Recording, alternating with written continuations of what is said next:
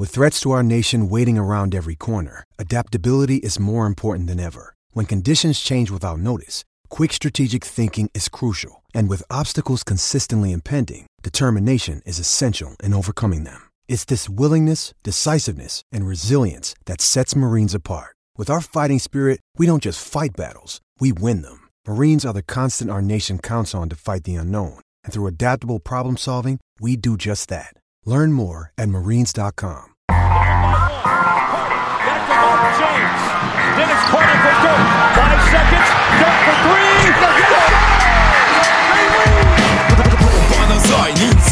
a végén, ha battog a spalding Minden nap élmény, blokkok és zsákok Na gyere megmutatom, ez NBA szerelem Keleten, nyugaton, robban a zaj Nincs egyszer a végén, ha battog a spalding Minden nap élmény, blokkok és zsákok Na gyere megmutatom, ez NBA szerelem Keleten, nyugaton Bye.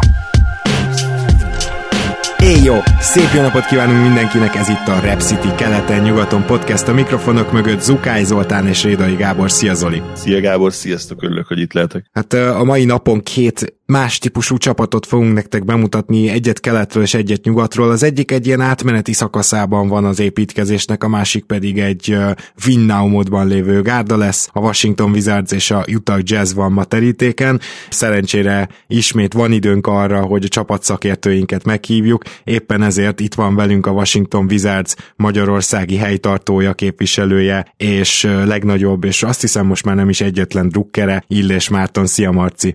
Sziasztok, én is üdvözlök mindenkit, köszönöm újra a meghívást. Szia Marci, én is üdvözlök. Beszéljünk akkor egy picit a, a Wizardsról, de mindenek előtt készültem valamivel. Tehát az Olival elég sokat dicsértük itt, amikor különvéve néztük a, a Wizards egyes döntéseit, elég sokat dicsértük őket, és hogy ez miért is van, Nos, mi történt a Washington wizards két év alatt? Hát, sőt, igazából másfél év leforgása alatt. Tehát John Wallnak volt egy olyan szerződése, amit évekig megszavaztunk az NBA legrosszabb szerződésének. Nem tűnt úgy, hogy egyáltalán tud-e még játszani, de, de tudtuk, hogy majd, majd ha tud, akkor sem valószínű, hogy visszatér abba a formába. Ehhez képest egy max szerződés, mégpedig egy 40 milliós max szerződésről beszélünk nála már. Na hát, John Wallból Russell Westbrookon át a következő lett. Tehát John volt, és egy 2023-as first round picket adott fel a Washington Wizards, és ez a first round pick ez egyébként lottery protected, aztán top 12 protected,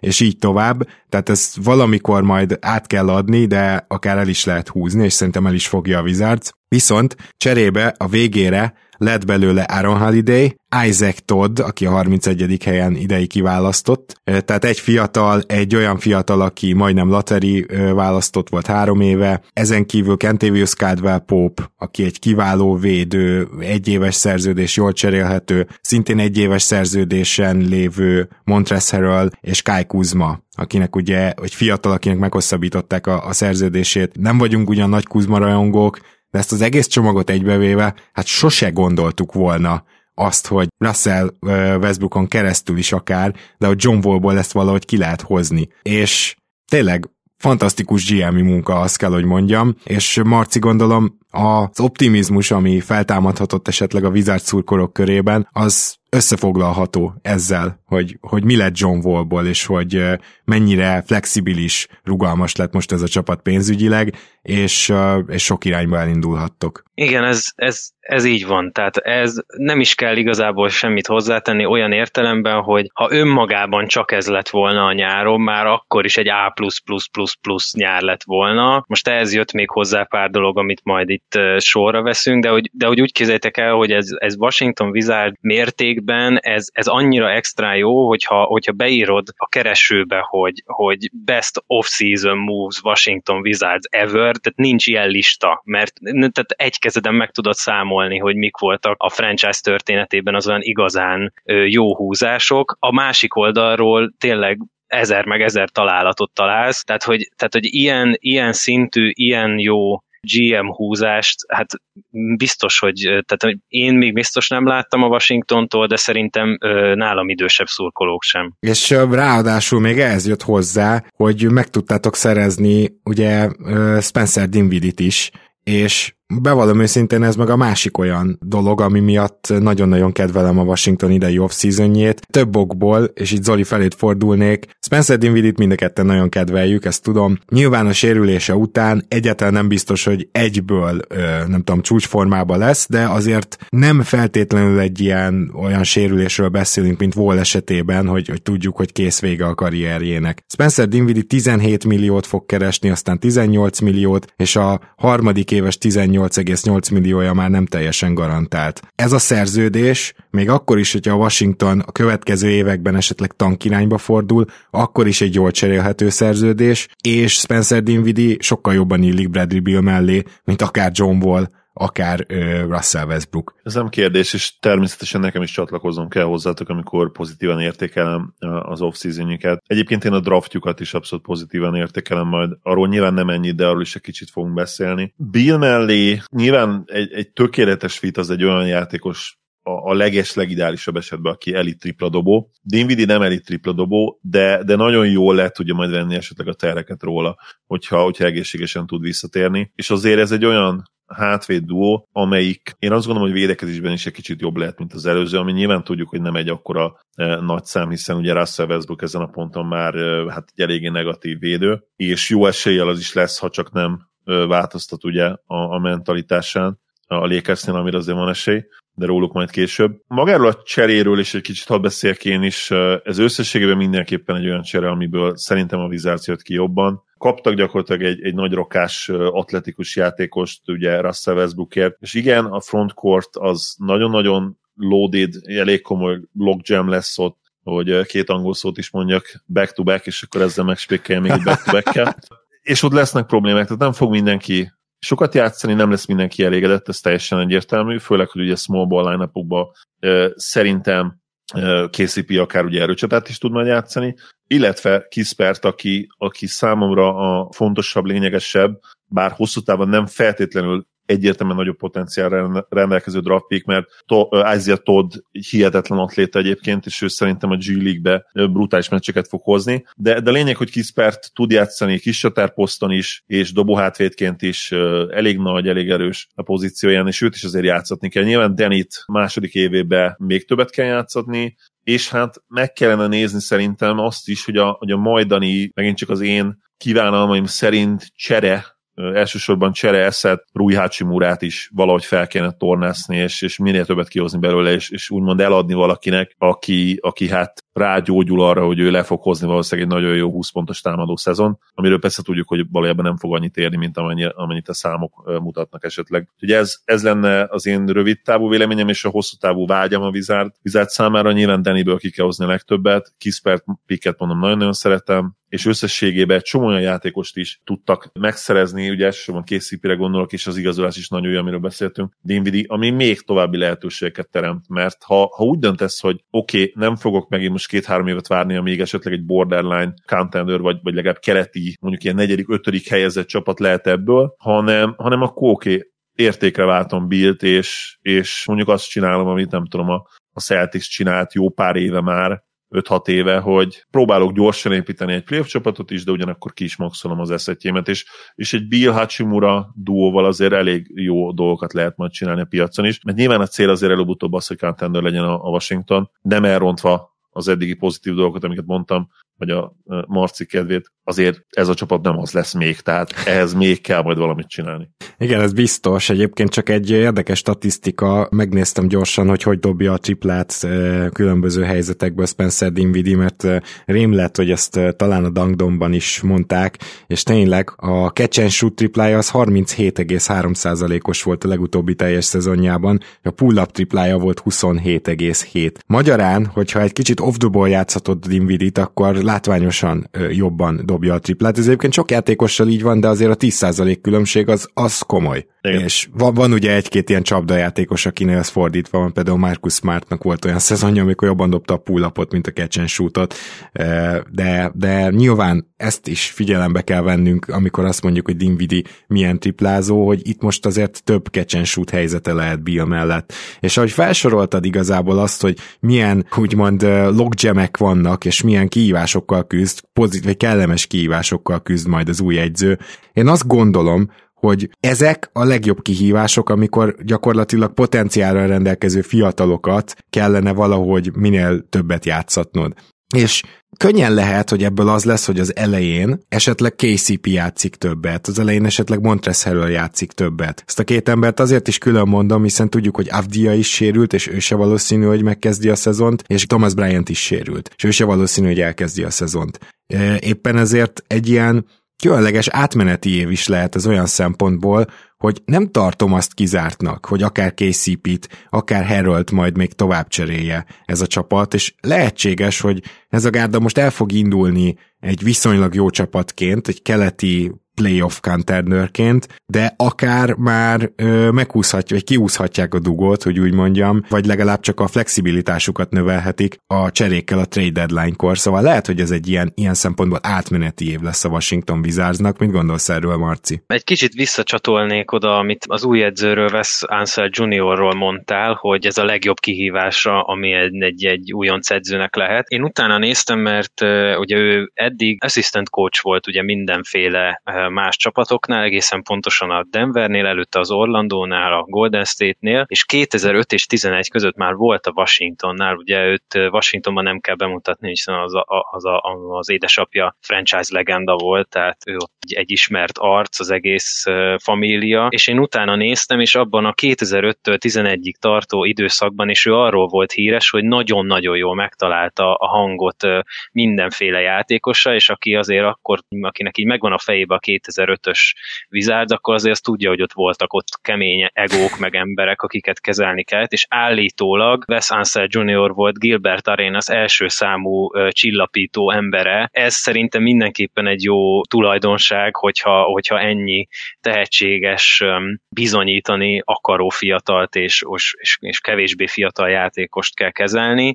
A másik, ahogy Herrelre reagáljak, illetve arra, amit mondtál, hogy valószínűleg mások lesznek a rotáció rotációk a szezon elején és, és közepén, végén, a trade deadline környékén. Én szerintem nagyon okos lenne, hogyha Harold minél többet játszatná Anseld a szezon elején, és remélhetőleg jó teljesítményekkel jól, sikerülne jól felsrófolni az árát, mert hogyha oda nézünk a padra, és megnézzük a tavalyi playoffot, azért ott van az a Daniel Gafford, aki Hát nagyjából, de hogyha nem akarok enyhén fogalmazni, akkor szerintem konkrétan ugyanaz a játékos, ami Montres Harrell.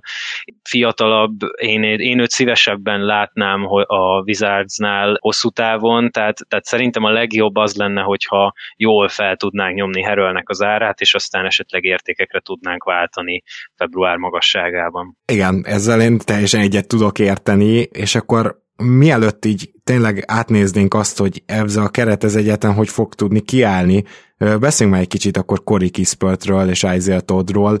Zoli, te mondtad, hogy a Kispert draftot te kifejezetten kedvelted. Én is például a Memphishez nagyon szívesen vettem volna, hogyha Kispert érkezik, mert egy olyan játékosról van szó, aki annak ellenére, hogy jó tripla dobó, ezek, ezek a játékosok, ezek nagyon sokszor ugye gyengék védekezésben. Nem azt mondom, hogy Kispert elitvédő lesz, de Kispert nem emberhátrány védekezésben, ez elég egyértelműen kiderült az egyetemi éve alatt, sőt, ott gyakran fogta az ellenfél legjobbjait.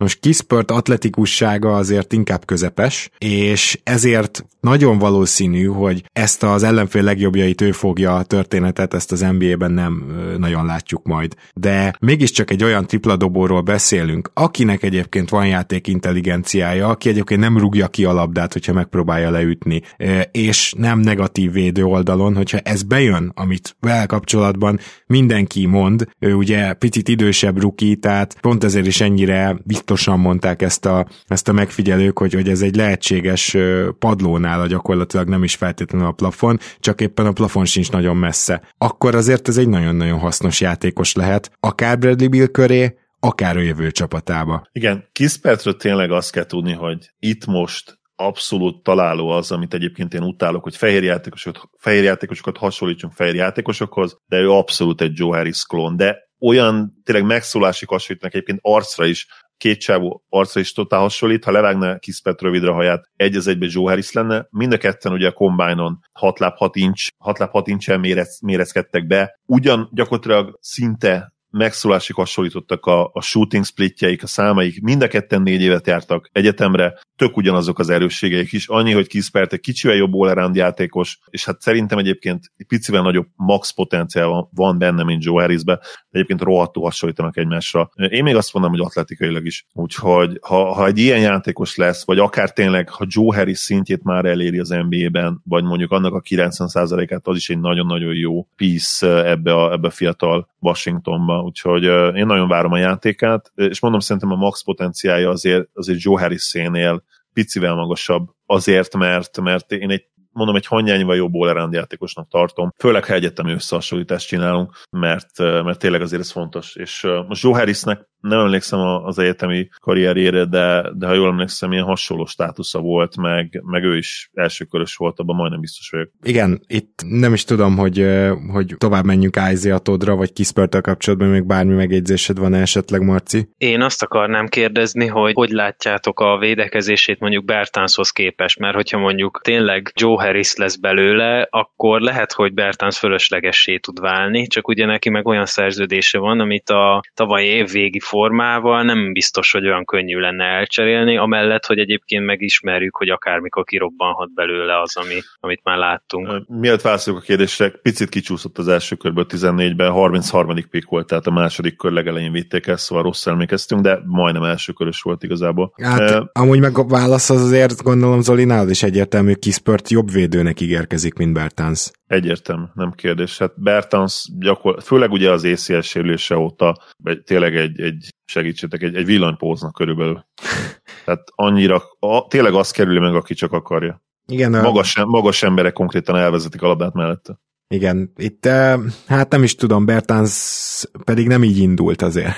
Úgyhogy ez tényleg nehéz lesz Bertánstól, és Bertans is olyan játékos, akit játszatni kell, mert lehet, hogy hosszú távon az jön neki jól, hogyha őt is sikerülne valahogy értékre váltani, és lehet, hogy most már azért ezt az egyet nagyon sajnálja a washingtoni vezetés, hogy a másfél évvel ezelőtt ilyen két first round pickes ajánlatokat nem fogadták el érte, emlékszünk. Ha, ha ezen a ponton még projekt lehet a szerezzünk Bertansért egy elsőkörös picket, azt szerintem egy majdnem lehetetlen projekt, tehát tényleg az egy lehetetlen küldetés. Hát ha csak nem játszatod, és ha csak nem dobál, nem tudom, meccsenként négy triplát teljesen, még egy totálisan védett, lottery védett, nagyon késői elsőköröst, esetleg egy, egy full contender, aki tényleg csak, csak a dobás hiányzik, úgymond a, a csapat, csapatukból, és körbe tudják venni elitvédőkkel, de hát hány ilyen csapat van papíron, nem hiszem, hogy sok. Hát igen, meg most már azért a szerződéseket is eléggé össze kell pakolni, így a 17-18 milliós keresethez, úgyhogy... Meg ezek a csapatok már azért az első köröseiket szépen felhasználták az elmúlt egy-két évben. Hát igen, még, még, még egy-kettő van, tehát egy Philadelphia még biztos, hogy tudna adni, és szerintem Embiid mellé nem is akármilyen fit lenne, úgyhogy azért azt a szállat én még nagyon nézném, de nekik most az első dolguk nyilván nem ez, hanem hogy elcseréljék Ben Simmons. Na de, Isaiah Toddot is kiválasztotta a Washington, és róla csak azért akarok megemlékezni, mert tudom, hogy ő egy olyan, hát ilyen négyes, aki, aki nagyon vékony, és ugyan izmos, de látszik, hogy az NBA-hez még egy kicsit fel kell szedni a izmot, de, de ő tavaly ugye a G-ligában játszott, ő sokkal több hír szólt ugye Kumingáról, meg Jalen Greenről, de igazából ő is ott játszott, és ő tud egy kicsit triplázni, illetve elképesztően mozgékony, és akár így egytől ötig tud védekezni. Nyilván inkább öt, az a vicces, hogy inkább egy ötöst, egy erős ötöst nem tud megfogni, és ez egy nagyon-nagyon ígéretes alap. Na most, hogy azért ő mindenben egy kicsit még csiszolatlan, és olyan mindent tud, de semmit se igazán jól, de szerintem ezek olyan alapok, amivel igenis érdemes befektetni, és igenis így a második körben meg lehet nézni egy játékost, aki most még vékony, lehet, hogy majd egy kicsit felizmosítják, és, és aztán be tud szállni, és semmilyen kényszer nincs arra, hogy most rögtön játszasd, úgyhogy nekem nagyon tetszik az Isaiah Todd pick, még, még ezt így hozzá akartam rakni, és akkor nézzük át azt, hogy a Washington az most így hogyan tud majd felállni, ugye megtartotta a Washington Howell Netót is, aki ugye minden idényt úgy kezdte, hogy ő a harmadik számú irányító, Marci ezt már tudja, meg minden olyan csapat trukkere tudja, akinél már járt Nétó, és minden idényt úgy fejez be, hogy ő a csere irányító. Tehát most várhatóan Aaron, Aaron Holiday fog erre a sorsra jutni, hogy a végén már Nétó játszik, és Holiday nem, de biztos, hogy Dinwiddie-vel fognak kezdeni, Bradley Bill-lel, és onnantól azért egy nagyon jó kérdés. Tehát Marci, neked van valami tipped arra, hogy a 3-as, 4-es, 5-ös poszton talán Hachimura is biztosnak tekinthető, amúgy ki a franc fog még kezdeni egyáltalán? Szerintem uh, Rui az biztos, tehát ő, ő neki muszáj a pályán lennie, vagyis hát muszáj kezdenie. Ha egészséges, akkor Bryant, ugye erről akkor az a szezon elején le is tehetünk, mert az már nyár óta biztos, hogy ő, ő nem fog a rajtnál rendelkezésre állni, és hát, hát nem tudom, szerintem Kuzma hármasban, bár egy kicsit magas hozzá, de szerintem ő is azért, hát ez nagyon érdekes, mert, mert Kuzma egy kicsit olyan, hogy, hogy így van neve, de hogy így mindenki tudja róla, hogy azért ilyen teljesen, teljesen, tehát teljesen on-off játékos, és, és egy kicsit olyan, hogy így azt érzi az ember, hogy na azért őt is oda fel kell tenni a pályára, és én el tudom képzelni, hogy ő fog kezdeni, legalábbis az elején én szerintem mindenképpen. Szerintem is majd, majdnem biztos, hogy ő kezd az elején. Igazából adott a, a, a line-up most, én meg, megenném a kalapomat, hanem ez lenne ugye... DVD, Komolyan? Jó, jó, akkor kössük már valami irányító poszton Bill 2-esbe, Kuzma 3-asba, Hachimura 4-esbe és Herel 5-ösbe. Oké. Okay. hogy így fognak kezdeni. Majd valamit kitalálunk, akkor Zoli, mibe fogadunk, meg veled is Marci, szerintem Kentévius Kádel fog, fog, fog kezdeni, és Kuzma a padról jön. Én ezt gondolom most, és ennek az a jó oka van, hogy szerintem fontosabb most Kentévius Kádel Pópot árulni, és jobb is. Tehát úgy értem, hogy jobb játékos Kentévius Kádel Póp, mint Kai Kuzma. Az nem kérdés. E, kérdés hogy és, és, szerintem a Washington az elején úgy fog neki menni, hogy jók akarnak lenni. Tehát, hogy uh, itt, itt playoffra akar menni ez a csapat, vagy nem tudom, hogy ebbe egyetértetek-e. Biztos. Tehát szerintem ennek az egész nyárnak a legnagyobb eredménye nem is talán a, a, a pénzügyi flexibilitás visszanyerése, hanem szerintem az, hogy Bradley Bill egyik napról a másikba, másikra elkezdett hinni a csapatban, mert ő neki azért már nagyon kifele állt a lába, még akkor is, hogyha mindent megtett, hogy a, a sajtóban mindent megtett, hogy a Washington tárgyalási pozícióját a lehető legjobb irányba terelgesse, tehát nem nagyon jöttek ki hírek erről, ő maga nem szivárogtatott semmit, de azért így lehetett gondolni, és az, hogy most ezekkel a, a, a mozgásokkal, ezekkel a a lépésekkel őt sikerült egy maradásra bírni legalábbis idénre én azt gondolom, hogy biztosan nagyon-nagyon idegen lenne, hogyha, hogyha nem úgy állnak ki októberben a Wizards, hogy elsősorban a, a győzelmek számának a nagysága a fontos. Én igazából azért fog szerintem egyébként Kuzma kezdeni, mert ő, ő prototípikus kis csatár, még KCP gyakorlatilag a karrierjének a 95%-át a dobó hátvédként töltötte, és mondjuk nagyon small ball line volt fent kis csatárként is, vagy amikor állított fog, hogy ő a kis csatár, de, de ebben a tradicionális line szerintem egyértelmű, hogy hogy ő, ő, ő inkább cserehátvéd lesz, és őt vele az alsó posztokon számolnak. Úgymond nagyon komoly logjam van a frontcourtban. Aztán nyilván, ha arról beszélnek, hogy playoff match, akkor persze más, más a, a leányzó fekvése, de szerintem vele az elején egyértelműen dobó hátvédként fognak számolni. Na jó, akkor erre kíváncsi leszek, főleg, hogy KCP-t berakják el Bradley Bill a G-dobó átvédbe, tehát azt szinte kizártnak érzem.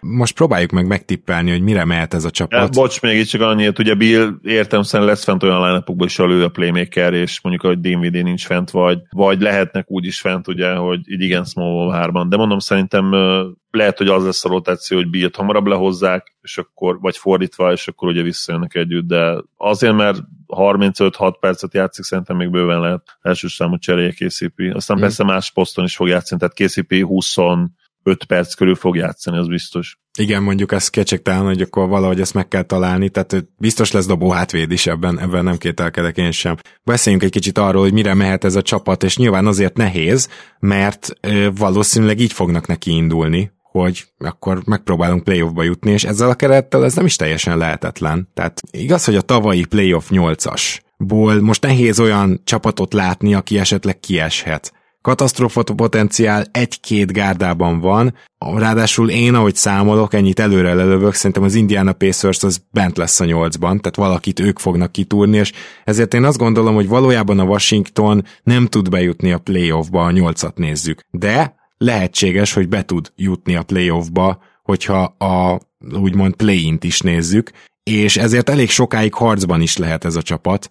Hogyha most tippelnem kéne, akkor szerintem itt lesznek cserék, még nem a Bradley Bill csere, de már lesznek flexibilitás célzó cserék, illetve ha Bertans el tudják sózni, akkor, akkor az is megtörténik, és ezzel nem biztos, hogy, hogy erősebb lesz a szezon végére a Wizards. A másik pedig, hogy vissza fog térni majd Thomas Bryant, őt be kell illeszteni, és nyilván egy egyéves kiadás után ez nem lesz könnyű, vissza fog térni majd szintén a kezdésre ugye Danny Avdia nem áll rendelkezésre, ő ki is kell, hogy szorítson onnan majd valakit, nem tudom, Kispertet, vagy Kuzmát, vagy Bertans, tehát hogy azért ott is megvannak, és hogyha Danny Avdia visszajön, akkor ő se lesz még túl jó formában, de elvileg ugye őt is játszatni kell, úgyhogy én, én, én most 11. helyet mondok ennek a csapatnak, amely sokkal jobban fog ennél indulni, de szerintem végül nem ér be a play-inbe, és nem is feltétlenül baj ez.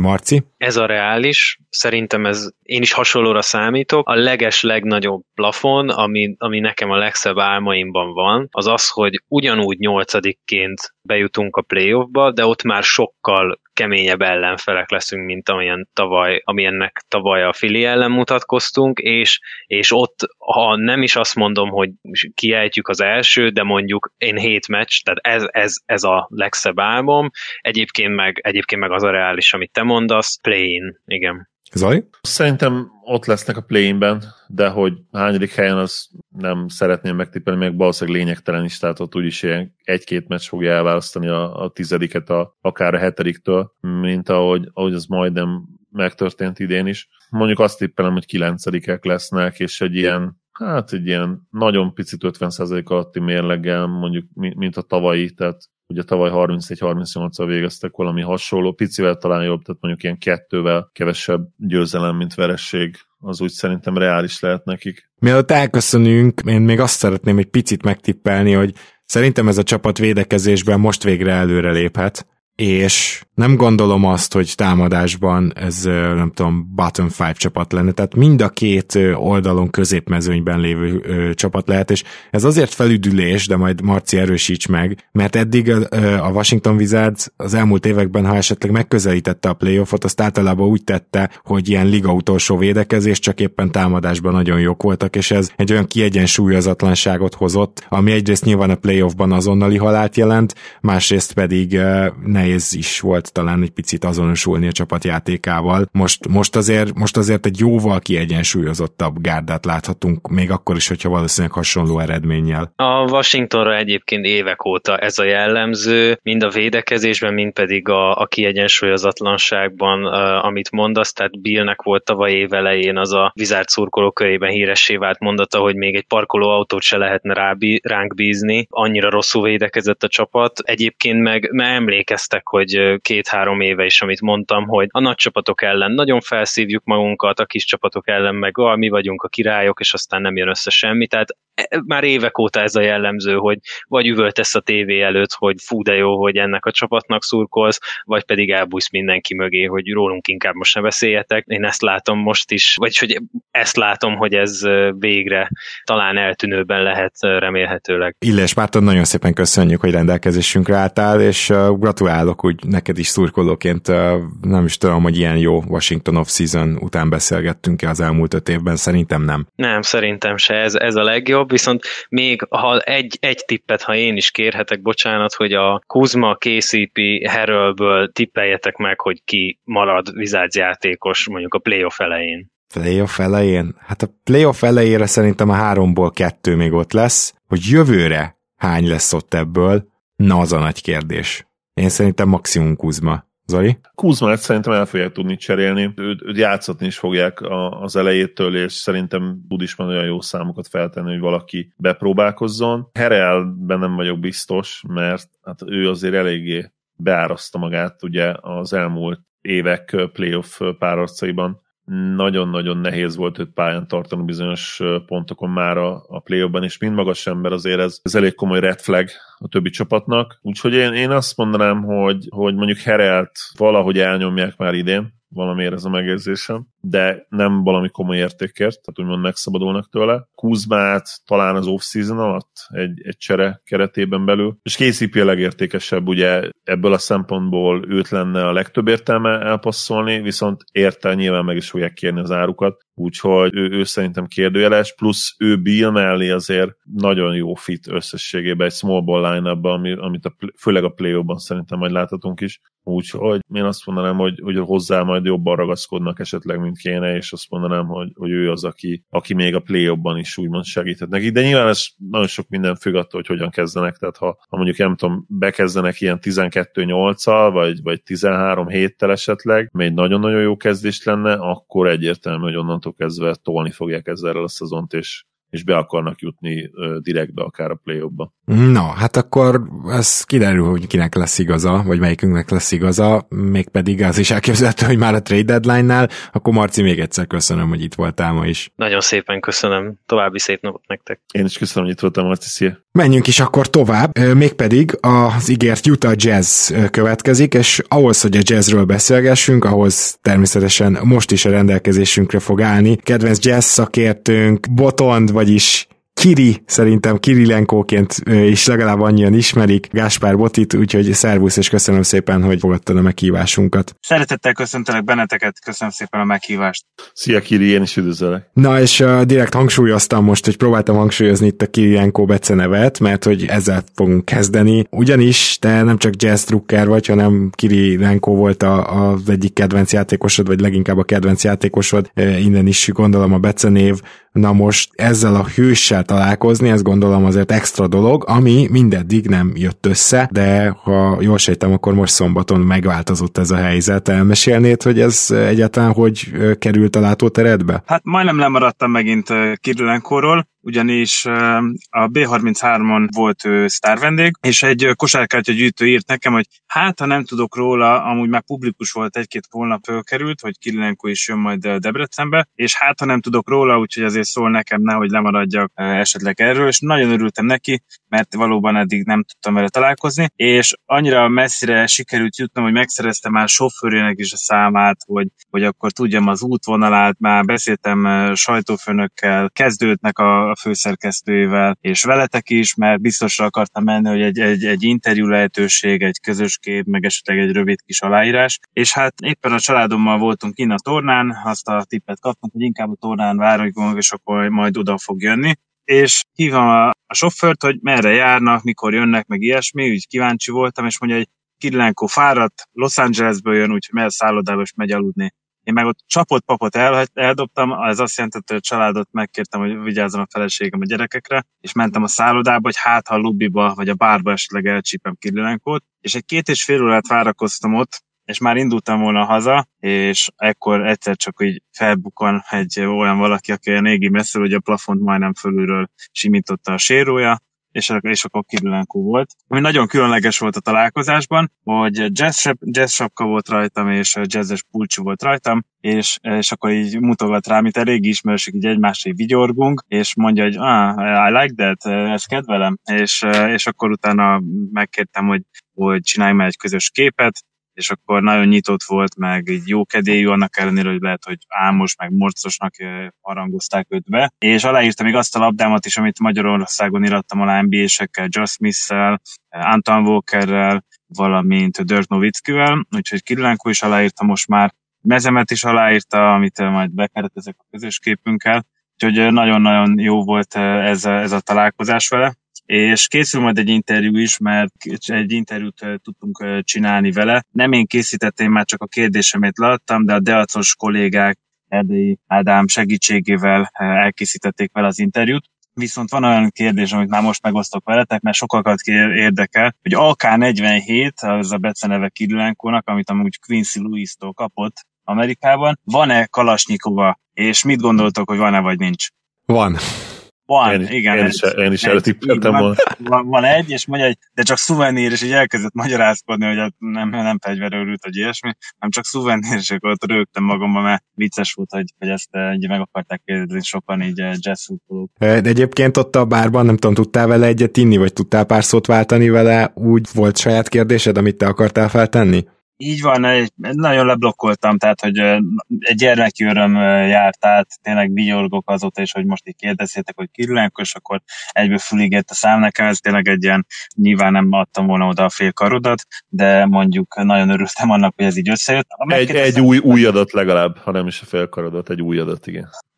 Jerry Sloannak megkérdeztem, hogy, hogy milyen volt a, a kapcsolata, illetve mitől volt ő különleges edző. Hát a Bán azt mondta, hogy, hogy azért ilyen merevebb, ilyen old school edző volt, viszont nagyon profi volt, és, és nagyon-nagyon szerette emberileg egy nagyon különleges, nagyon, ami, amit kiemelt, hogy emberileg volt azért ő. Tehát edzőként zseniális koponya volt, de egy emberként meg még nagyobb, még jobban föl tudott rá nézni, illetve az, hogy ugye ő a maga idejében a legjobb védőnek számított, Chicago Bulls legenda nem véletlenül van visszavonutatva a meze. Aztán a másik, hogy megkérdeztem, hogy, hogy igaz az az Urban Legend, hogy a jazz idegenben nem mehetett ki az ő idejében, és akkor mondta, nem, nem, ez nem igaz, ez nem volt igaz, de, de valószínűleg volt azért valamilyen szintű korlátozás, mert jazzre nem voltak jellemzők ezek a striptease bárba lábon lövöm magam sztorik. Ez, ez, ez egyik, mire rákérdeztem. És még arra rákérdeztem, hogy van-e szerinte különbség azok között az edzők között, akiknek van játékos pályafutása, és azok között az edzők között, akik nem léptek pályára, és ő azt mondta, hogy, hogy szerinte ez nem, nem, nem annyira fontos, mert nem véletlenül láthatjuk azt, hogy van olyan edző, aki játékos volt,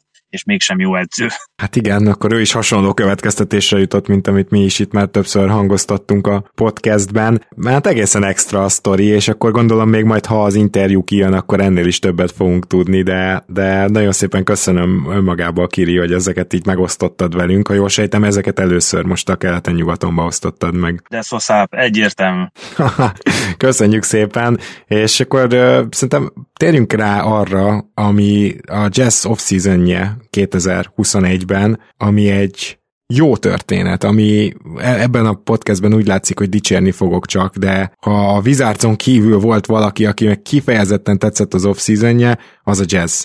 Egyébként még három-négy csapat van, aki, akinek ilyen csillagos ötöst adnék. A Jazz is nagyon-nagyon tetszett. Az egyik legfontosabb dolog, azt gondolom a Utah jazz kapcsolatban, hogy valamilyen következtetést azért az előző szezonból le kellett vonni, és itt szerintem kettő dolog ütötte ki az ember szemét. Az egyik az, hogy van ez a jelenlegi mag, amelyiknek nem a főjátékosai, de a kiegészítő játékosai, illetve a főjátékosok közül Kánli azért már idősebb, és azt látjuk, hogy ez az ablak, ami most van, ez még egy-két évig lesz nyitva. Utána egy ritúl jön, utána majd nem biztos, hogy már Bogdanovicsal, meg, meg Onillel, meg Kánlival lesz nyitva ez az ablak, akkor egy kicsit majd át kell struktúrálni Gober és főleg ugye Mitchell köré ezt a, ezt a gárdát. Na de, éppen ezért ezt az ablakot valamennyire ki kell használni, és azt láttuk szerintem a két következtetés, amit akarok mondani. Az egyik az, hogy a jazznek az az egy problémája a playoffban még mindig nem szűnt meg, hogy a, az 1-től 5-ig switchelő csapatok, akik, akik tényleg egytől ötig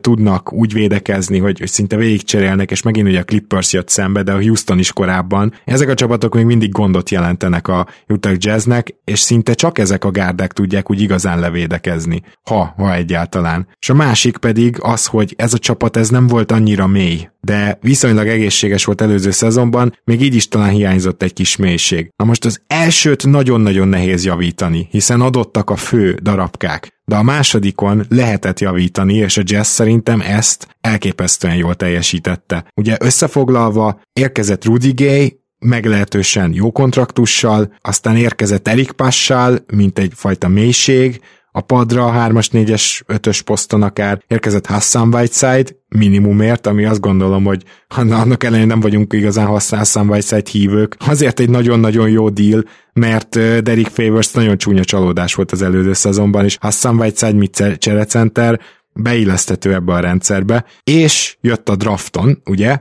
az a Jared Butler, akiről, hát most majd tőled várunk információkat, Kiri, szerintem kezdjük is ezzel, mielőtt a többiekről beszélünk. Jared Butlert top 20-ba várták, aztán jött ez a szív probléma. Mit tudunk most róla? Bizakodó a jazz stábja, ők is megvizsgálták, meg az eredményeket átnézték. Az egyik legnagyobb stíl, én mindenhol azt olvasom, akár a Slam, vagy más magazinoknál, meg ilyen hírportálokon, hogy a, a legnagyobb ilyen, ilyen stíl nem az első helyeken lehet azoknak, azok a hozzák a potenciált, hanem úgy, mint ahogy a Michael Porter Junior is ugye repít, és sajnos sokszor ellenünk is hasít, meg bárki ellen, egy állat, és, és ugye el tudták hozni lentebbi pikkekkel. Butlernél és én ugyanezt várom, hogy, hogy, hogy a jazz azért nem, nem nyúl bele, tehát nem nyúlnak mellé. Biztos, hogy megvizsgálták, lehet, hogy van egyfajta óvatosság, meg ilyesmi. Mi ezzel most jól jártunk, hogy ez így felmerült, nem kívánom ezt a, a, az egészséget neki, meg csak egy fiatal tehetségről van szó, akinek azt reméli az ember, hogy hát ha nem fut bele egy ilyen, hogy első kezdődik a karrier és már véget ér. Úgyhogy Butlertől én, én sokat várok, és, és elbírom képzelni, hogy egy aktív rotációba be fog tudni kerülni, és helyet is kellene szorítani neki, zseniális lenne, és az ő karakterével, vagy emberként is megint illeszkedik abba, hogy emberileg is remek játékos és jó játékos, és Kirillenko ezt többször kihangsúlyozta az interjúja során, hogy emberileg is ott, ott, ott valahogy így tényleg egy ilyen családcentrikus hely, és Rudiger is ezért jött szívesen, sőt, de már Carroll is valamelyik nap Rudi Gay-nek a posztja alatt dicsért a jazz, hogy, hogy imád, azokat a szurkolókat imádni fogod, és nem fogod elfelejteni. Szóval Butler meg fogja becsúlni a jazz. A favors pedig annyit, én, én csíptem favors és valamilyen szinten ilyen felemás érzések voltak bennem, mint ahogy, amilyen a szezonja is volt. Az elején stabilizálta a cseresornak a lepattanó hiányát, és használható volt, aztán, aztán valahogy úgy folyott el a szuflája, és és beigazolódott az, hogy kedvelni való, és, és nagyon szeretjük, és nagyon sokat tett a jazzért, de nem, nem tudja a szükséget betölteni, amiért ide hoztuk, és emiatt sajnos véget is ért vele a szerződés. Na igen. Zoli, te, ha jól emlékszem, amúgy nagyon kedvelte Jared Butlert, amikor még nem tudtuk azt, hogy, hogy lesz ez a lehetséges problémája, és amikor még top 15-ről beszéltünk nála. Igen, ugye én olvastam már korábban erről a szép problémáról, mert először ezt ugye 2018-ban diagnosztizáltak, amikor még az Alabomára transferált, de aztán rendben volt, megkapta ugye a sportorvosiát, és egyébként most a legújabb híre az, hogy, hogy már az NBA-ben is megkapta a zöld utat, egy ilyen úgynevezett fitness to play, három orvos által alkotott panel megadta neki az engedélyt a, a sportolásra, úgyhogy, úgyhogy minden oké. Okay. Gondolom, hogyha bármit találtak volna, bármennyire aggódtak volna, hogy bármi reális esélyt látták volna annak, hogy, hogy szívkatasztrófa érheti, akkor, akkor nem adják meg ezt az engedélyt. És egyébként erről a panelről azt érdemes tudni, hogy ugye az MBPA, tehát a Players Association ajánlott egy orvost, és az az egy orvos ajánlott még két orvost, és így hárman, egy hármas orvosi panel vizsgálta meg, mindenféle vizsgálatoknak alávetették, és, és utána megkapta, megkapta az engedélyt, úgyhogy én nagyon bizakodó vagyok, hogy, hogy ezzel semmi probléma nem lesz már. És egyébként ő pontosan olyan típusú játékos, amik minden csapatban szinte azonnal beilleszthető. Nagyon jó shooter, megfelelő iránytó méretekkel rendelkezik, nem rossz all játékos,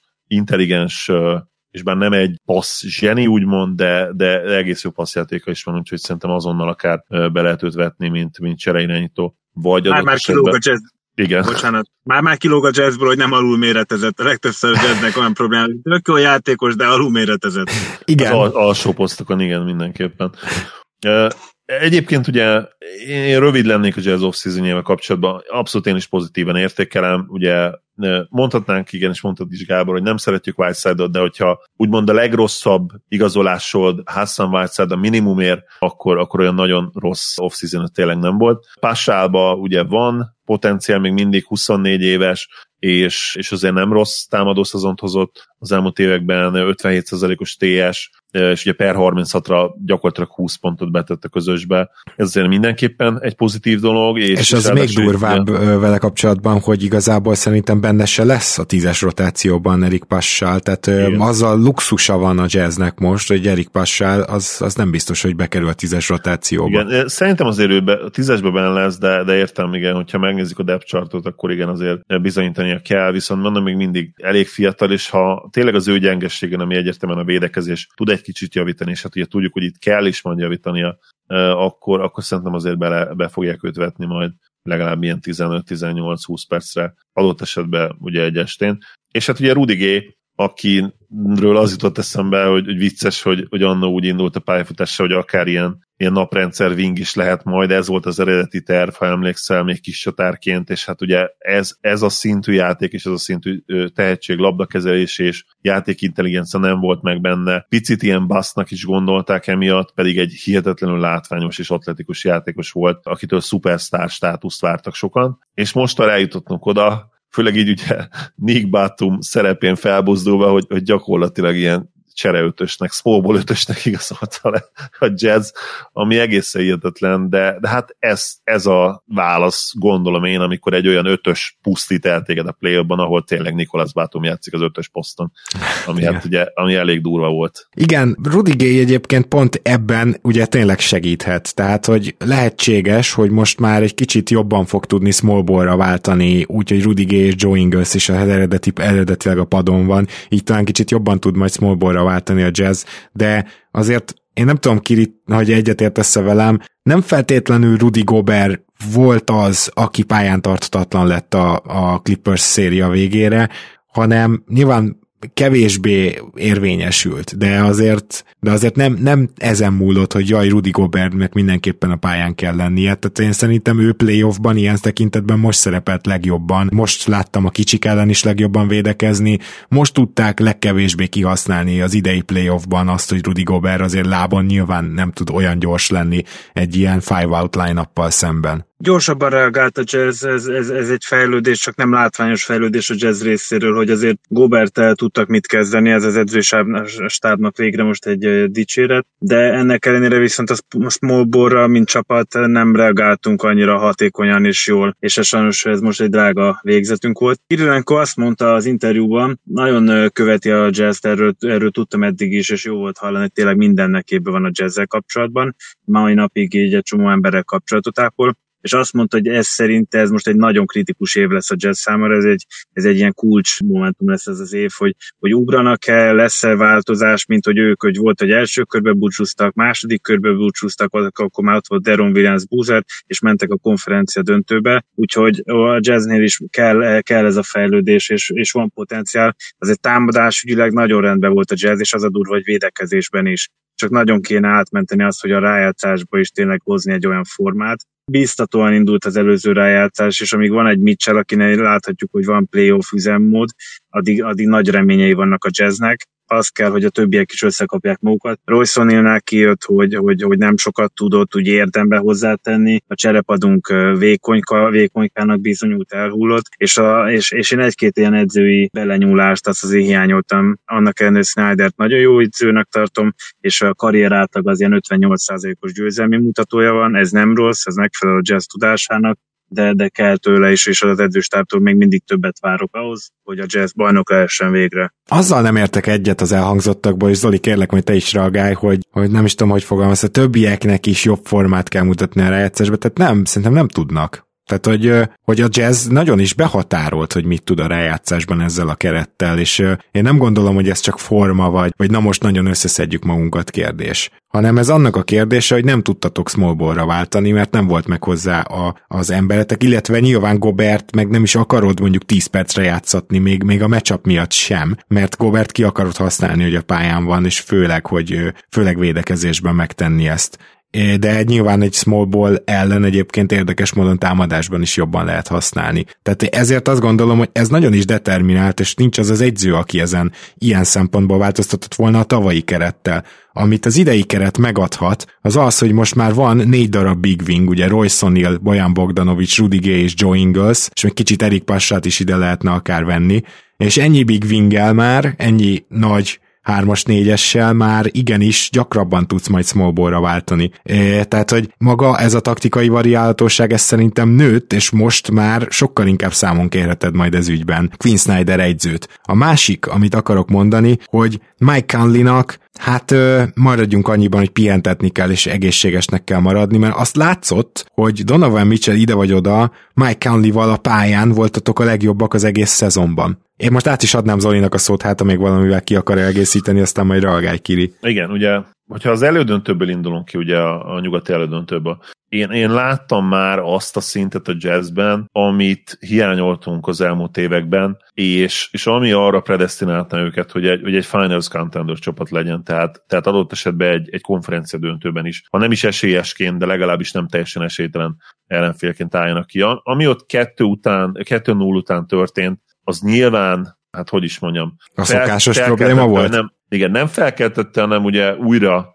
igazolta azokat a hangokat, amelyek szerint a Jazz egy, egy, egy gyenge playoff csapat, de, de én mégis valahogy, és ez volt az első szezon egyébként az elmúlt évekből, hogyha emlékszel, a szezon elején is azt jósoltuk, hogy, hogy mid, ilyen middle of the road csapat lesz a, a jazz, ott lesznek nem tudom, a negyedik, harmadik helyen, akár ennél egyébként jobban teljesítettek ugye végül ugye az alapszakaszban, sokkal jobban, de ugye a play ez a végeredmény jött. Mégis, mégis azt mondanám, hogy, hogy én többet láttam bennük, mint bármikor máskor korábban. És, és nem tudom, hogyha nincs az a, az a Kánli sérülés ugye az ötödik meccsen, akkor, akkor mi történik, mert én azért szeretném azt gondolni, hogy, hogy lett volna esélyük egy olyan csapat ellen, amelyiket én totál esélyesnek tartottam addig, és, és ezt a 0-2 után, az első kör 0-2 után is esélyesnek tartottam, tartottam addig, amíg Kawai nem sérült meg. Tehát szerintem a, a Clippers nem csak, hogy bejutott volna a döntőbe, hogyha Kawai nem sérül meg, hanem én azt gondolom, hogy valószínűleg meg is nyerték volna. Nyilván ezt sosem fogjuk megtudni, de ez volt a véleményem, és azért nagyon, ez, ez sokkal keményebb volt ez a, ez a 2-4-es párharc a jazz szempontjából, mint egy átlagos 6, 6 meccsen elveszített párharc. Úgyhogy én ezért nem értek egy, amellett, hogy egyet is értek azzal, amit mondasz, mert bizonyos játékosokban tényleg nincsen több,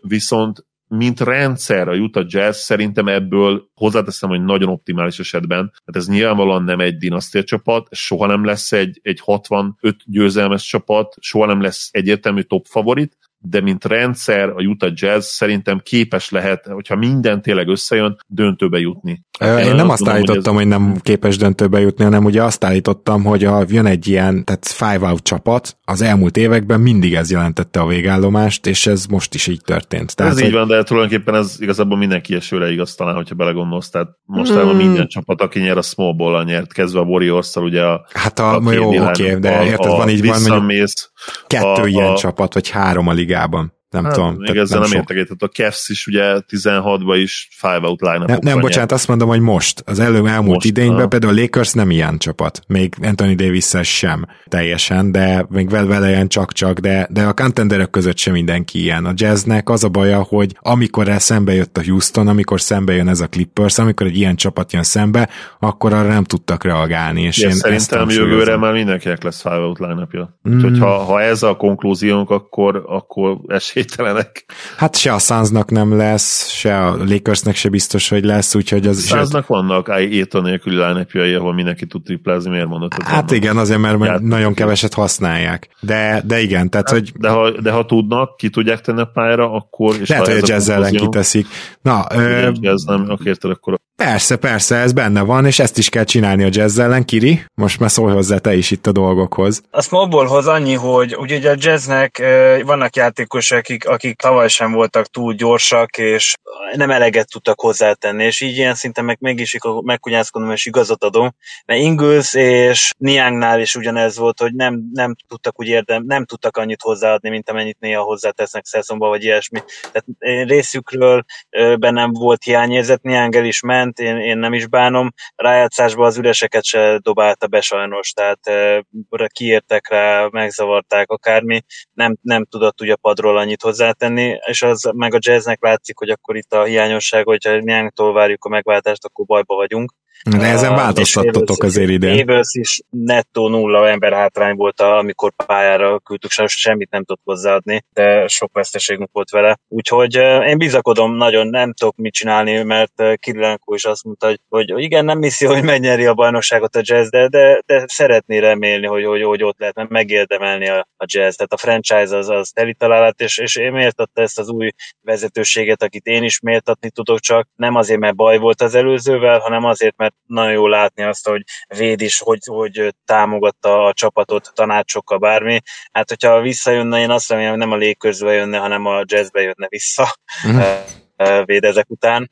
Nagyon-nagyon biztató ez a, ez a, az a háttér, ami van a jazznek. Egy ilyen koncepcionális kérdés, mielőtt rátérünk, hogy pontosan mire is ki lehet képes a jazz a következő szezonban, hogy azzal, hogy Hassan Whiteside érkezett, azzal gyakorlatilag egy első és egy második sor is meg tudja csinálni majdnem ugyanazt. Tehát itt arra gondolok, hogy ugye a Rudy Gobert szerep, ami köré építkezik védekezésben és támadásban egyaránt egyértelműen a rendszer, azt igazából Hassan Whiteside úgymond, mint szegény ember Rudy Gobertje hozhatja, és uh, mit gondoltok, hogy ez mennyivel növeli, meg a, a, a mélység erősítése mennyivel növeli az alapszakaszban a padlót, mert szerintem elképesztően magasra, tehát Ráterelve a szót, én azt gondolom, hogy a jazz a legnagyobb esélyese az alapszakasznak, és nem is csak nyugaton. Mert annyira magas lesz szerintem a padlója ennek a gárdának, hogy én nyugati első helyet várok tőlük, és most tényleg csak az alapszakaszról beszélve. Nyilván ez tavaly is megtörtént, úgyhogy nem olyan nagy dolog ezt bemondani, de azt gondolom, hogy sokan gondolták, hogy túl teljesített a jazz, viszont azzal, hogy ilyen mélység van, azzal tényleg csak egy húzósabb Mitchell vagy egy húzósabb Rudy Gobert sérülés az, ami szerintem ezt megakadályozhatja, mert ez a csapat top 5-ben lesz védekezésben, és top 10-ben lesz támadásban, és nagyon nehezen látom, hogy ezek ne valósuljanak meg. Zoli? Egyetértek, szerintem is picivel esélyesebbek, mint mondjuk a, mint még a Suns vagy a Nuggets, akik utána jönnének nálam a következő tírben. Nyilván alapszakaszról beszélünk, és te is nem véletlenül kihangsúlyoztad. Úgyhogy egyetértek, valószínűleg én is őket fogom betippelni az első helyre. Hozzátéve, hogy azért az is nem nagyon szoros lesz most az első három-négy helyezett. A Lakers azt gondolom visszajön a, ebbe a mixbe. ebbe a mixbe, igen, köszönöm. Te is egy szép magyar szóba. Uh, és, és minimális különbségeket tudnék tenni, meg fogok is majd. Minden csapatnak van úgymond gyengé erőssége, ez egy elég nagy közhely részemről, de itt most arra is gondolok, hogy, hogy kimutathatóan akár az alapszakaszra levetítve is, és a legkevesebb alapszakasz gyengesége, úgymond, az szerintem, való, szerintem is valóban a, Utah Jazznek van, úgyhogy én is hajlok arra, hogy betippeljem őket első helyre. És hát ilyen 60 győzelmes, 60 győzelem környéki százalékon lesznek, én azt gondolom, hogy a tavaly 52-t nyertek 72 mérkőzés alatt, úgyhogy idén ilyen 59-60 győzelem lesz, és azzal szerintem meg is lehet nyerni nyugatot, mert garantáltan nem lesz kiemelkedő, extrán kiemelkedő csapat, aki ilyen 64-65 meccset tudna nyerni. Igen, és ugye rengeteg olyan csapat van, ahol a sztárokat kell pihentetni majd, és fogják is. Kiri, te is hasonlókat nem vársz? Tudok, nem tudok nem egyetérteni veletek srácokát, és most nem is csak bájolódni akarok. Nagyon remélem, hogy a jazz az alapszakaszban is dominálni fog. A nagy gyengeségünk, és ezen nem látok látványos változtatás, a rengeteg labdaradás, az egyelőre nagyon necces. A cseresornak a védekezése az, az, az azért nem szokott elúszni rajta meccs. Ami nagyon kritikus volt tavaly, és ez idén szeretnék látni változást, a szoros meccseket nem hoztuk.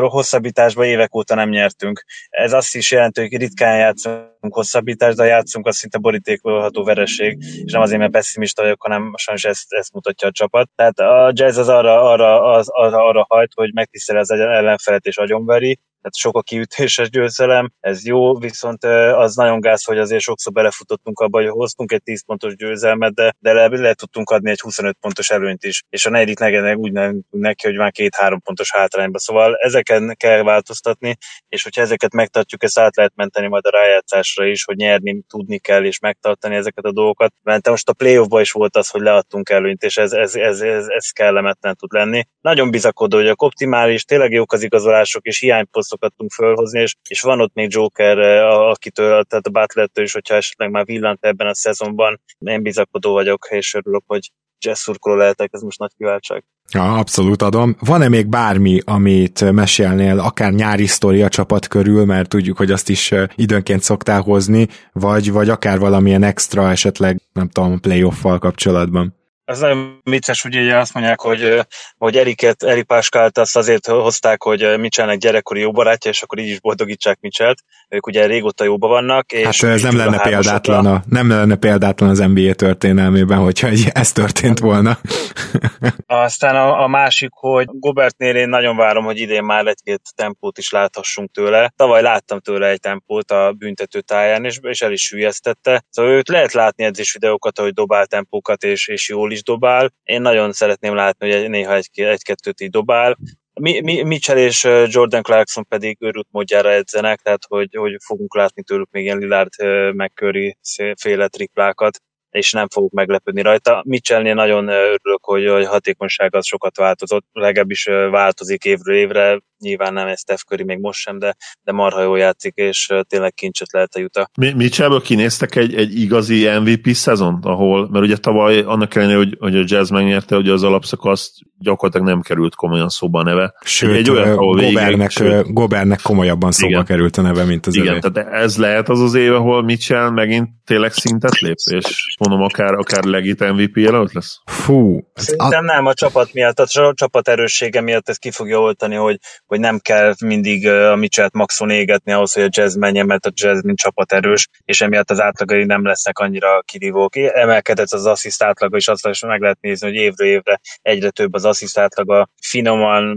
de egyre pár tized, de mindig több pattanót iszed. Mm. Nincs szükség Mitchell-től szerintem még durvább megörülésre, így is szokott, de nem viszi túlzás. Én is ezzel akartam pont érvelni, tehát a usage százalék nem hiszem, hogy meg lesz hozzá. De például ugye Kánli egészsége ilyen szempontból minden eddiginél fontosabb, hiszen hogyha Kánli megint mondjuk három hónapot kihagy, akkor az a három hónap az Mitchellnek sokkal-sokkal több labda, több assziszt és több rádobott labda is, úgyhogy ez, ezen azért sok fog múlni. Meg nem tudom, hogy benne van-e, mert Zoli gondolom ezt is akartad kérdezni, Igen, hogy... Ez lett van lényege, hogy, hogy lehet -e ennél is sokkal jobb. Ugye mi, mi választja el Mitchell-t a, a superstar státusztól? A playmaking, amiben ugye fejlődik folyamatosan, de azért nem elit, igazán elit, és itt az elit alatt tényleg a szűk elitet értem playmaker, illetve még, bár lépegetett ebben is előre, minden évben egyébként növelte a, a kiharcolt büntetők a szám, büntetőjének a számít, de még mindig nincs ott 8-9-10 környéken, tehát valamiben triplázása igazából az, ami elit lett most már ugye az előző szezonban 9 kísérlet, 39 én ezt, én ezt már az elit kategória aljához oda veszem. Nyilván Simán. nem egy Steph Curry, de senki se Steph Curry, ugye, mint tudjuk.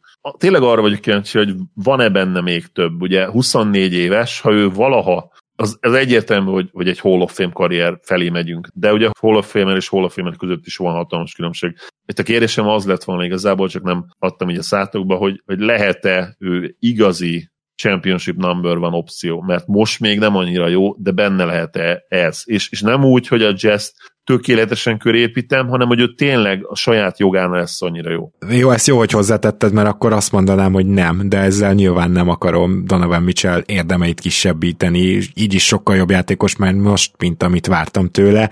Szerintem az, az hogy ő egy kicsit alulméretezett, az, hogy hiába a Póka beceneve mégse tanult meg igazán védekezni, az, hogy a playmakinget szépen lassan, szinte farigcsáva kell valahogy belenevelni, és nyilván javul benne, az, hogy a sérülésektől sem teljesen mentes, igaz, hogy apróbb sérülések, de azért jellemzőek rá, ezek mind a felé nem, Nem ő nekem. egyébként ő a következő Damien Lillard, most így belegondolunk, mert annyira afelé halad a karrieríve. De, de szerintem ő nem lesz annyira jó, mint Damien Lillard, mint a Prime lehet, Damien Lillard. Mondjuk eh, hozzáteszem, hogy Lilárdot sem tartottam annyira jónak, ameddig, tényleg, tehát szerintem ez volt az első olyan igazi full elit szezon, amikor azt mondtam, hogy, hogy legit MVP jelölt is, ugye beszéltek is róla, csak hát ugye a csapat mérleg az nyilván nem tette lehetővé. Na mindegy, nem tudjuk nyilván a választ, de akkor te inkább hajlasz a nemre. Kiri, hogyha te tényleg az a kérdés, hogy saját jogán bármelyik csapatba rakhatod, tényleg vonatkoztassa attól, hogy a Jazz egy mennyire jól összerakott csapat, mert ott nyilván nyerhet úgy, hogy ő a legjobb játékos, de attól még nem feltétlenül lesz ugye ez az MVP státusz és MVP szint. Szerinted önerőből azt ugye elérheti, úgymond? A playoff Mitchell számomra nagyon meggyőző. Én a playoff Mitchell nagyon nagy kedvencem, és hogyha ezt egy egész alapszakaszon át tudná hozni, akkor, akkor nekem legit contender, ellenkező esetben meg egy, egy superstar. Lillard dominánsabbnak tartom, jelenleg Lillard dominánsabbnak tartom, Mitchellbe az a munkamorál, ami, ami van neki, ez a leszegett fejűség és szorgalom, az, az őt oda tudja tenni erre a polcra, szerintem. Tehát akkor azt mondod, hogy azért megvan benne ez a potenciál. Na, na, egyértelmű. Na, Csak hát jazzbe játszik. Én, én is azt akartam, hogy a jazz drukker ne is mondjon mást. Boti, nagyon szépen köszönjük, hogy rendelkezésünkre álltál. Nagyon köszönöm a meghívást, sok jó munkát kívánok nektek, srácok, és nagyon meneteket. Én is köszönöm Kiri és Botti Kiri, és ugye még mit csinál kapcsolatban zárszóként, hogy azt igen alul méretezett, ha a feje búbjánál lévő 185 centinél behúzzuk a ugye a határ, de tudjuk, hogy egy Monster 208 centis wingspanje van, tehát ebből a szempontból meg gyakorlatilag kis csatár méretű, szóval, szóval ez nála egy érdekes dolog. Ez kétségtelen, igen, és még egyébként nincs is nyaka, tehát a válla is följebb van, tehát ez még érdemes tenni. Na, minden esetre mi pedig jövünk további elemzésekkel, vagy péntek, vagy szombat lesz, de már gyakorlatilag két hétre előre lassan megvan a beosztás, úgyhogy folyamatosan tudunk ezekkel jönni, és hát a következő csapataink, azok nem biztos, hogy ekkora ilyen mosolygós elemzések lesznek, de a mai két csapatot azt azt hiszem mind a ketten nagyra értékeltük ezeket az off-seasonöket. Szerintem objektíven nagyon jó off-seasonja volt mind a két csapatnak. A Wizards azért jobb, de nyilván minél jobb egy csapat, annál nehezebb igazán, jobb, igazán jó off-season is összehozni, tehát itt a Jazz eleve ugye nehezebb pozícióból indult, és ahhoz képest egyértelműen nem hibáztak, és azt hiszem ez már főleg a mai free agent piacon, meg amit ugye jövő nyáron is várunk, most lehet, hogy ez lesz a kulcs kérdés mindenkinél, hogy kik lesznek azok, akik nem hibáznak, mert már ezzel nagyon sokáig el lehet jutni. Bizony, bizony. Akkor Zoli, köszönöm szépen, hogy ma is itt voltál velem. Örülök, hogy itt lettem. Szia Gábor, sziasztok! Kedves hallgatók, hamarosan jövünk, hogyha tetszik, amit csinálunk, ha tetszik, hogy minden csapatról hallhattok, akkor kérlek, hogy támogassatok minket Patreonon, és köszönjük szépen azoknak, akik ezt már megteszik. Minden jót kívánunk nektek, sziasztok!